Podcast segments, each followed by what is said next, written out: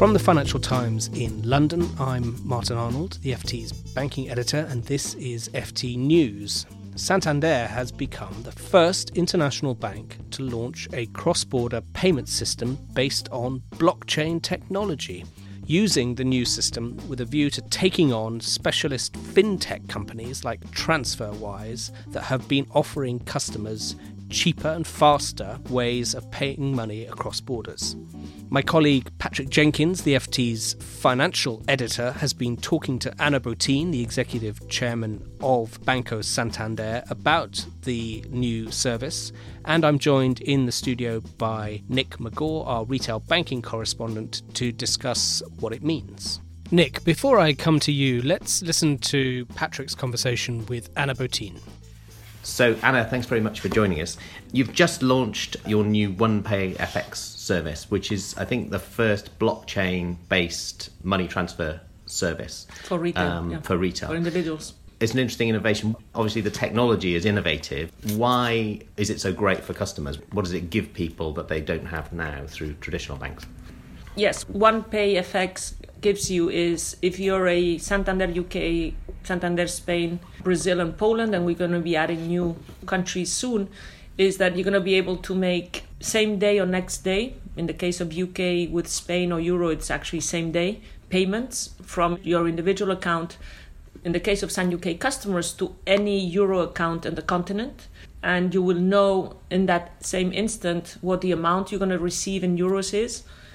In the case of San UK, you're going to have zero commission on that and you're of course going to have the security that Santander offers to all its customers. So that differs from current arrangements that most banks would offer in that it's transparent what you're going to be able to get for your money in foreign exchange rates. Yes. As you say, it's zero commission and also it happens straight away rather than having to wait two or three days. Yes, in, in some cases, like overseas, uh, right now might be next day, but UK versus the continent is the same day. It takes basically a few hours, I, I understand, as of now.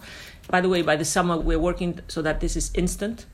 And because it's blockchain based, you know exactly the amount of euros you get on the other side, which is super important. As of today, is several days. Even for some of the fintech companies that are offering this, um, it takes several days. But in our case, the same day. And you've collaborated with Ripple to provide the blockchain mm-hmm. kind of rails, if you like, for this service.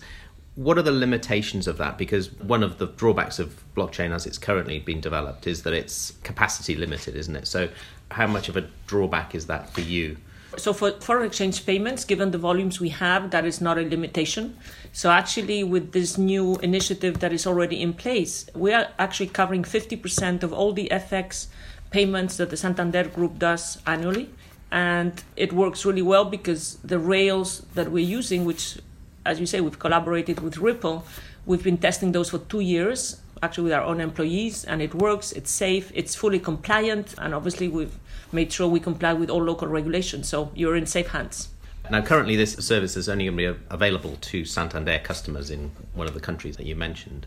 But you're considering maybe spinning it out as something broader based, as a separate app for all comers.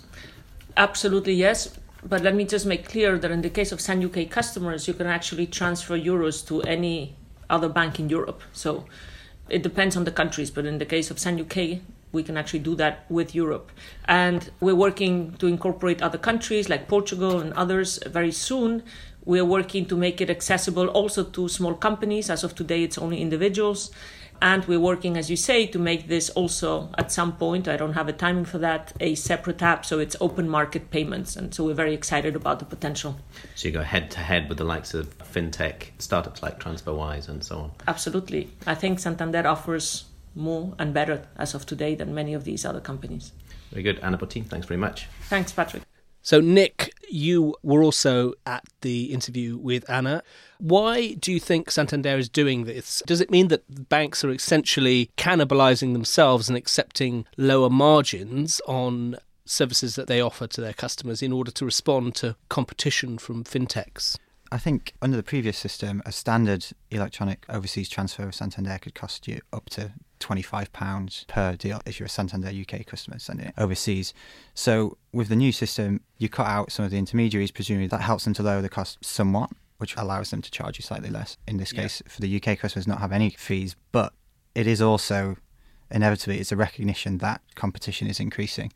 There's a report from Citigroup a couple of weeks ago that estimated that European banks could be losing sort of a third of their revenues from payments over the next couple of years. And Ana pretty much acknowledges herself, where she said one of the reasons she was personally so keen on developing this was that she'd seen her own son, who's obviously a Santander customer, using one of these new fintech rivals to send money back, I think, between America and Spain.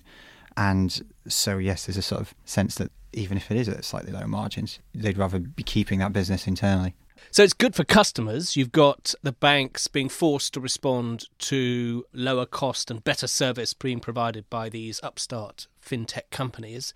Not necessarily so good for the fintechs themselves that the banks are looking to squeeze them out of the market potentially, and not so great for the banks themselves, offering, in this case, for UK customers of Santander, commission free cross border payments where they previously would charge quite nice, juicy commissions that make lots of money on. Yeah, there's a slight aspect of that, although from Santander's point of view, there's also the hope that the benefit of squeezing out those competitors will outweigh that. And Ana did talk about for now, it's just for Santander customers in a couple of countries, but they are talking slightly longer term, maybe rolling it out so that even customers of other banks could use the same service, which I think that would be the ideal endpoint for, for, and for then, them. And then they would hope to pick up more business and win more clients that way. Great. Nick, thanks very much. This is a segment of our Banking Weekly podcast that comes out every Tuesday and can be found on all the usual podcast providers.